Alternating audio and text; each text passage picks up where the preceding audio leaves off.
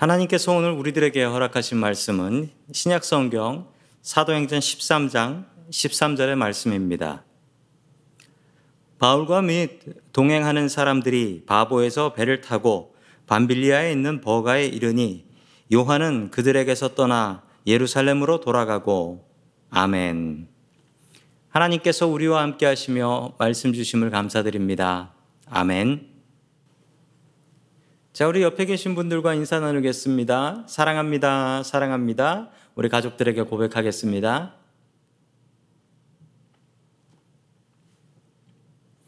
성경에 나오는 다양한 사람들이 있습니다.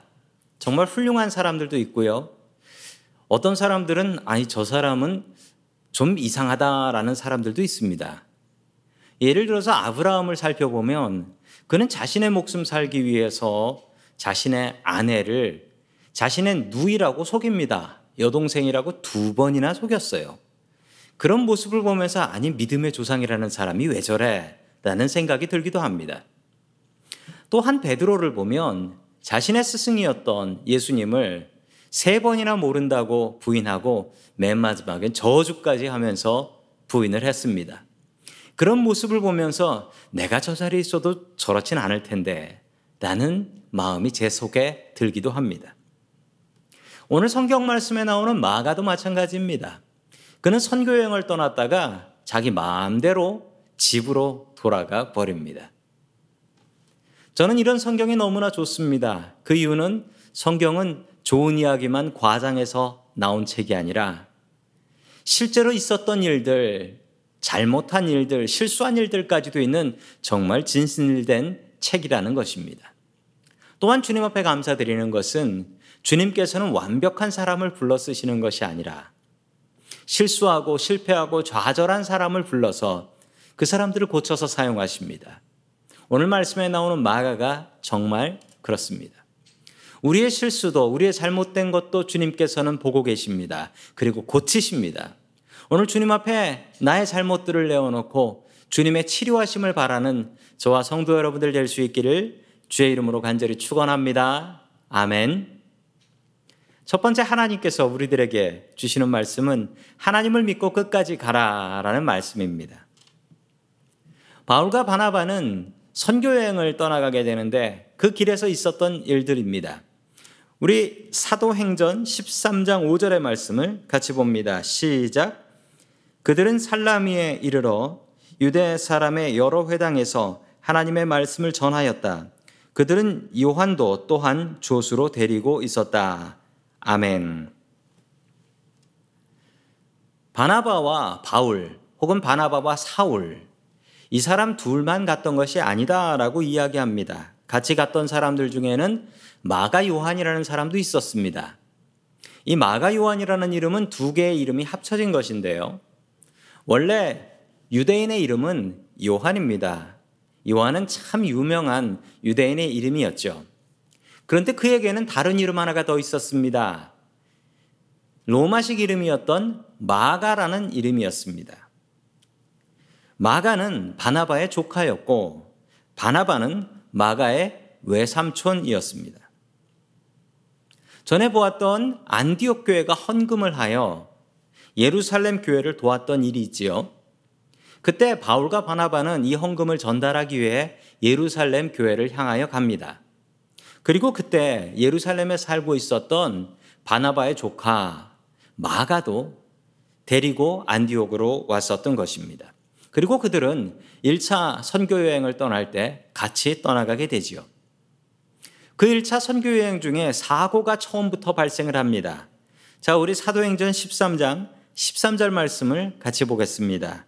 시작. 바울과 그 일행은 바보에서 배를 타고 반빌리아에 있는 버가로 건너갔다. 그런데 요한은 그들과 헤어져서 예루살렘으로 돌아갔다. 아멘.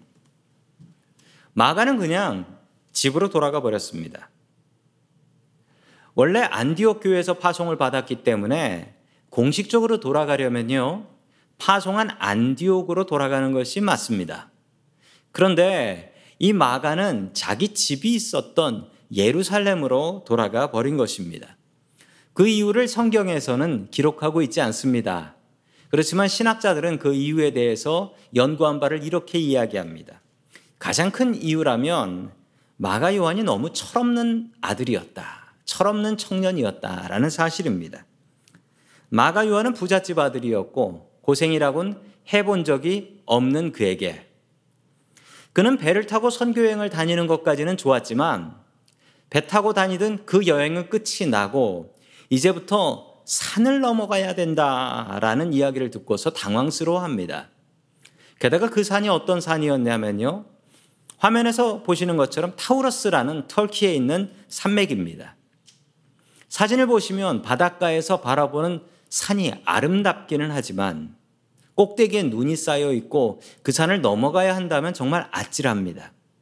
게다가 그 산에는 산적들이 그렇게 많았다라고 합니다.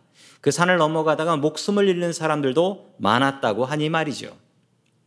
연약한 마가는 그 고생을 감당하고 싶지 않아서 집으로 돌아갔다라는 것입니다. 또한 다른 설명 하나가 나옵니다. 다른 설명은 예, 마가가 화가 나서 돌아갔다. 그 화가 난 이유는 사도 바울 때문이었다라는 사실입니다. 왜냐하면 안디옥 교회에서 파송받을 때 분명히 리더는 자기의 외삼촌이었던 바나바였습니다. 그런데 여행을 시작하면서 사도 바울이라는 사람이 앞장서기 시작하면서 리더가 바뀌어 버렸습니다.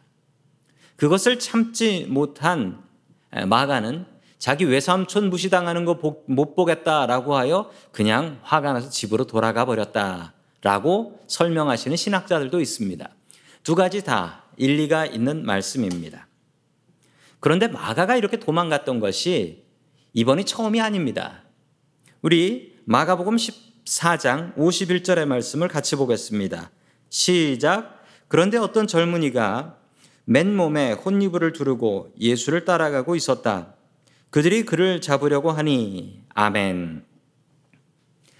이 맨몸에 혼이불을 덮고 있었던 사람이 누구였냐? 바로 마가였습니다. 왜냐하면 예수님께서 마가의 다락방에서 최후의 만찬을 하시며 내가 이제 십자가에서 고난받고 죽는다 라고 말씀하셨습니다. 그리고 겟세만의 동산에 기도하러 가셨죠. 그때 마가의 다락방에서 자고 있었던 마가는 자신의 이불을 둘러쓰고 아니 예수님께서 돌아가신다고 하는데 내가 가봐야지 라고 하며 따라갔던 것입니다. 그는 부잣집 아들이었습니다. 이 마가의 아버지가 누구였는지는 성경에 기록하지 않습니다. 아마 일찍 돌아가셔서 안 계신 것 같습니다. 그러나 그에게는 믿음이 좋은 마리아가 있었습니다. 자신의 어머니 마리아는 정말 믿음 좋은 사람이어서 게다가 예루살렘에 큰 집, 120명 정도가 들어갈 수 있는 큰 집을 가지고 있었던 부자였습니다. 성도 여러분, 부자라고 해서 마음 넓은 것 아닙니다. 그러나 이 마가의 어머니 마리아는 부자이기도 했지만 마음도 넓어서 자신의 집을 예루살렘 교회가 되도록 내어 드렸습니다. 그리고 그는 봉사했습니다. 120명이나 되는 사람들 밥을 먹이려면 얼마나 많이 고생했을까요? 그 집의 안주인이었던 마리아가 이 모든 일의 주인처럼 담당하였을 것은 분명한 사실입니다. 제가 어릴 적부터 저희 집에서 구역 예배라는 것이 있었습니다. 구역 예배를 드리면 구역장님이 안경을 쓰시고 구역 공과라는 것을 피셔서 더듬더듬 읽으시며 설교문을 읽으셨습니다. 정말 예배 같지 않은 예배였지만 저는 그 예배가 참 좋았습니다. 왜냐하면 제가 사는 집에서 예배가 드려졌기 때문입니다. 성도 여러분, 지금 우리들이 드리는 예배가 바로 그런 예배입니다. 가정에서 드리던 예배, 예루살렘 교회가 한 가정에서 모여서 예배 드렸듯이 우리도 가정에서 모여 예배 드리고 있습니다. 이 가정 예배 정말 좋은 점은요, 우리 아이들이 정말 기뻐하고 좋아합니다. 그리고 아이들이 큰 믿음 갖게 됩니다. 아이들의 믿음 성장에 너무나 좋은 예배입니다. 마가의 어머니 마리아가 그토록 수고하여 예루살렘 교회를 세웠고 그것을 통하여 마가의 믿음도 자랐듯이 우리 아이들도 부모님들의 섬김과 믿음을 보면서 그 믿음을 키워나갈 수 있기를 주의 이름으로 간절히 축원합니다. 아멘. 이 마가는 혼이불을 덮고 있다가 그 이불을 던져버리고 도망갔다, 알몸으로 도망갔다라고 하는 우스운 이야기인데요. 여기서 혼니불이 무엇이냐면 영어로 보면 린넨이라고 나옵니다. 2000년 전 이 혼니불 린넨은 아주 비싼 옷감이었습니다. 그래서 가난한 집에서는 감히 상상도 못할 옷감이었습니다. 즉 마가는 부잣집 아들이었다라는 것입니다. 고생 한 번 제대로 해보지 않았던 마가에게 타우러스 산맥은 너무나 큰 장애물이었고 그곳을 넘어가다가 죽을 수도 있다라는 사실은 정말 아찔한 일이었습니다. 그래서 그는 자신이 집에 있는 예루살렘으로 고생 다 집어치우고 돌아가 버리게 되었던 것이죠. 성도 여러분, 우리들의 마음 속에는 마가와 같은 마음이 있습니다. 우리의 마음 속에는 우리가 바라보는 것만 보려고 하는 마음이 있습니다. 우리를 가로막고 있는 타우러스 산맥 같은 큰 산들, 큰 장애물들, 그것들을 바라보면서 우리는 좌절합니다. 성도 여러분, 마가처럼 포기하지 마십시오. 끝까지 가야 됩니다. 코로나는 보이고 하나님은 보이지 않으십니까? 하나님께서는 이 모든 것을 치료하실 수 있는 하나님이십니다. 요즘같이 믿음이 중요한 때가 없는 것 같습니다. 계속된 단절된 삶을 통하여서 우리는 영과 육이 지쳐가고 있습니다. 그때 필요한 것은 무엇인가요? 믿음입니다.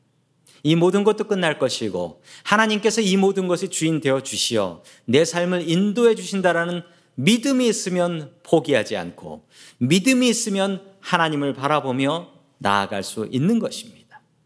성도 여러분 믿음을 가지십시오. 그리고 주님을 바라보십시오. 그리고 주님을 따라가는 저와 성도 여러분들 낼수 있기를 주의 이름으로 간절히 축원합니다. 아멘.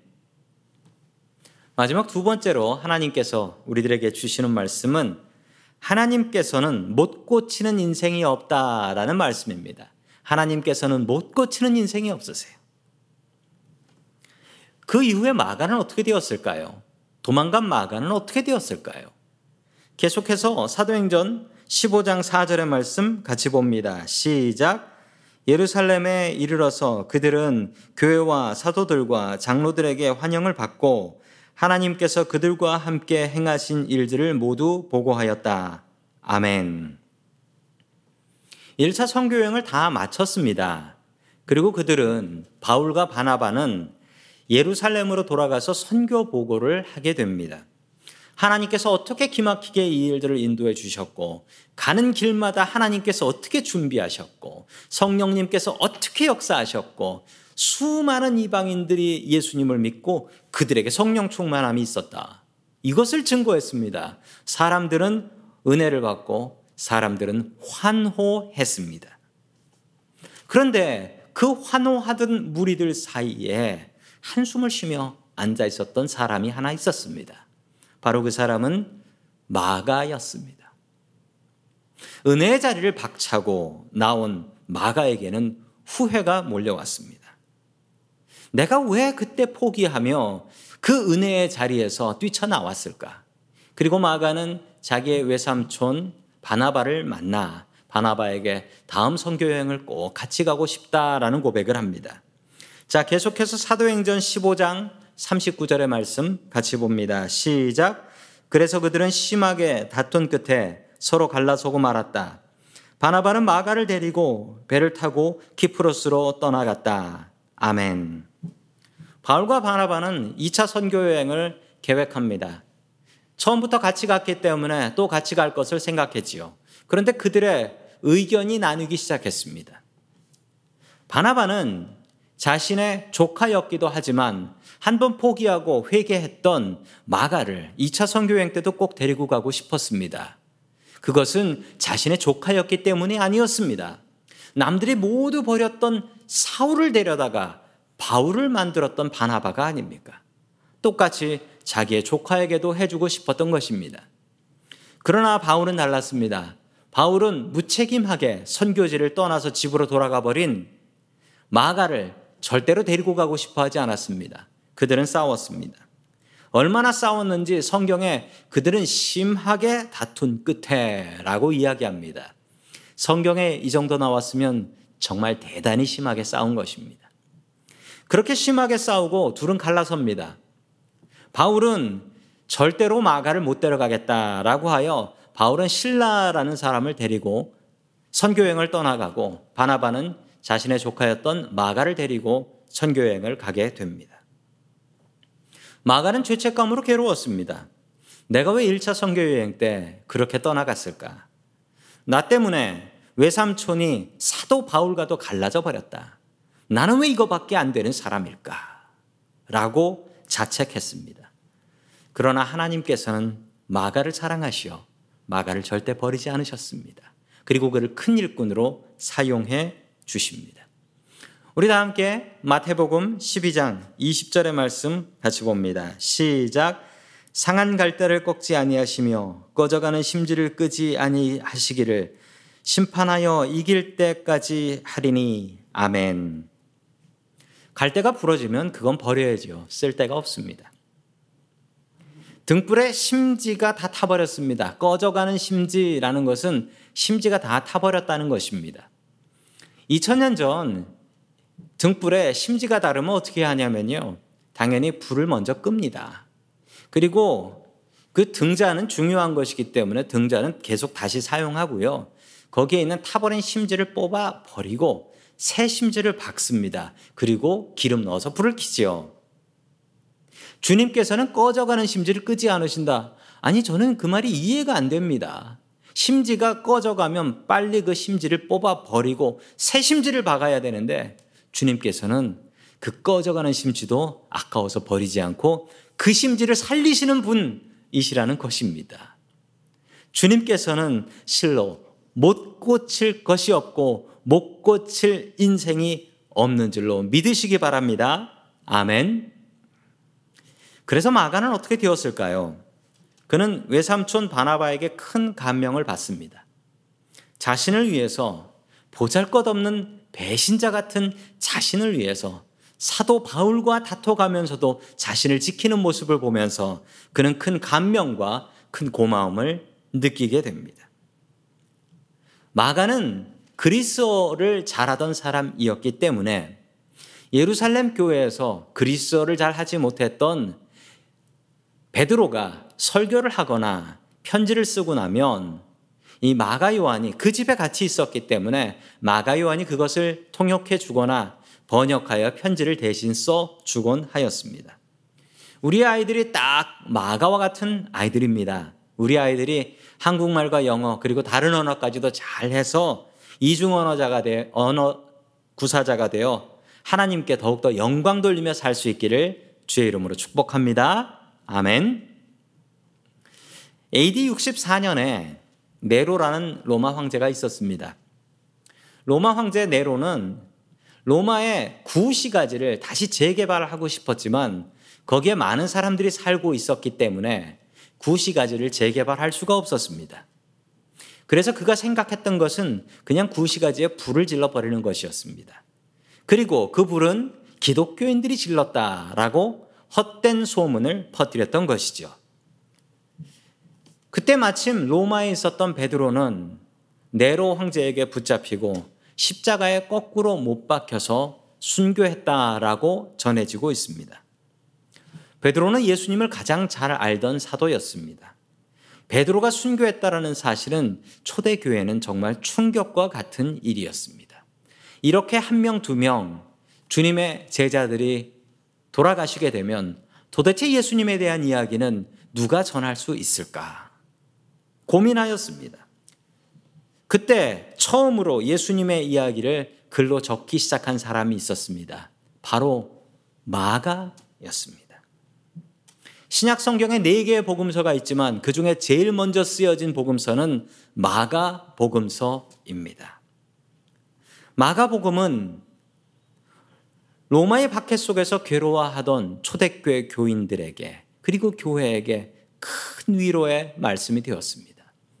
예배 시간마다 이 마가의 복음서를 읽으며 주님의 은혜를 나누고 또 이 귀한 성경을 다시 또 베껴 써서 사본을 만들고 사본을 만들면서 그들은 큰 은혜를 받았던 것입니다. 이 마가복음을 중심으로 하여 다른 복음서들도 같이 뒤에 쓰여지게 되었습니다. 또한 마가는 아프리카에 있는 이집트 알렉산드리아에 가서 교회를 개척합니다. 그리고 그곳에서 평생 동안 사역하다가 로마 황제 트라이아누스 황제의 박해 때 그는 불 속에 던져져서 새까맣게 타서 순교했다라고 합니다. 그 순교의 순간에도 그는 절대로 도망치지 않았습니다.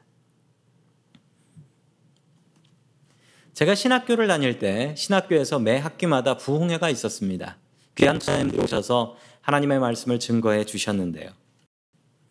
어느 목사님께서 강사로 오셨고 그 목사님의 말씀과 삶이 저의 인생을 뒤흔들어 놓았습니다. 그분은 자신이 죄인이다라고 고백하셨습니다. 그런데 이야기를 듣고 보니 그분이 죄인이 맞습니다. 그분은 젊은 시절 너무나 방탕한 삶을 살았습니다. 회사를 다녔고 회사를 다니면서 그는 알코올 중독이 되었고 그리고 그 당시에 구하기도 어려웠던 마약이었던 마리화나까지 구해서 피웠다라고 고백을 하셨습니다. 도저히 변화될 수 없는 인생이었습니다. 그러나 하나님께서는 그 인생을 변화시켜 주셨습니다. 그는 은혜 받고 회사를 그만두고 신학교에 가게 되었습니다. 어느 교회에 전도사로 가게 되었는데 전도사가 되어 양복을 입고 그 예배당 앞에 있는 마당을 지나가고 있었는데 어디서 많이 보 던 낯익은 여자분 한 분이 보이더랍니다. 반가워서 아는 분이어서 반가워서 딱 보니까 그분이 누구냐면 어, 자기가 신학교 들어가기 전에 다니던 술집의 마담이었습니다. 그 마담은 성경책을 끼고 교회에 오는 중이었고 그분은 교회 집사님이었다라고 합니다. 서로는 서로가 서로를 알아보고 그냥 웃으면서 지나갔지만 어, 그 둘은 절대로 어, 자신들의 비밀을 밝히지 않았다라고 하지요.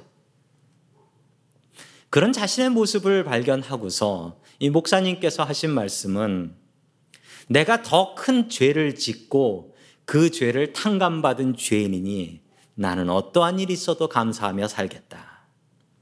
이분은 평생 집 없이 살았고 이분은 평생 통장에 돈을 모으지 않았고 주님만 의지하며 목회하시다가 얼마 전 은퇴하셨습니다.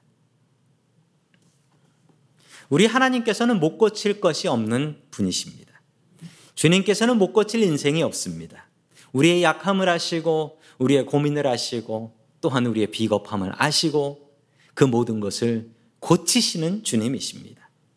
겁쟁이 마가를 고쳐서 주님의 귀한 일꾼 만들어 주시고 이 귀한 성경 마가복음을 쓰게 하셨습니다. 주님께서는 우리의 인생도 고쳐 주실 줄로 믿습니다. 우리의 연약함을 주님 앞에 내어놓고 나아가십시오. 주님께서 고치셔서 크게 사용해 주실 것입니다. 그 고마우신 주님을 온전히 의지하는 저와 성도 여러분들 될 수 있기를 주의 이름으로 간절히 축원합니다. 아멘. 다 함께 기도드리겠습니다. 우리를 만드시고 우리를 고치시는 하나님 아버지, 한 주간도 지켜주신 주님의 은혜에 감사드립니다.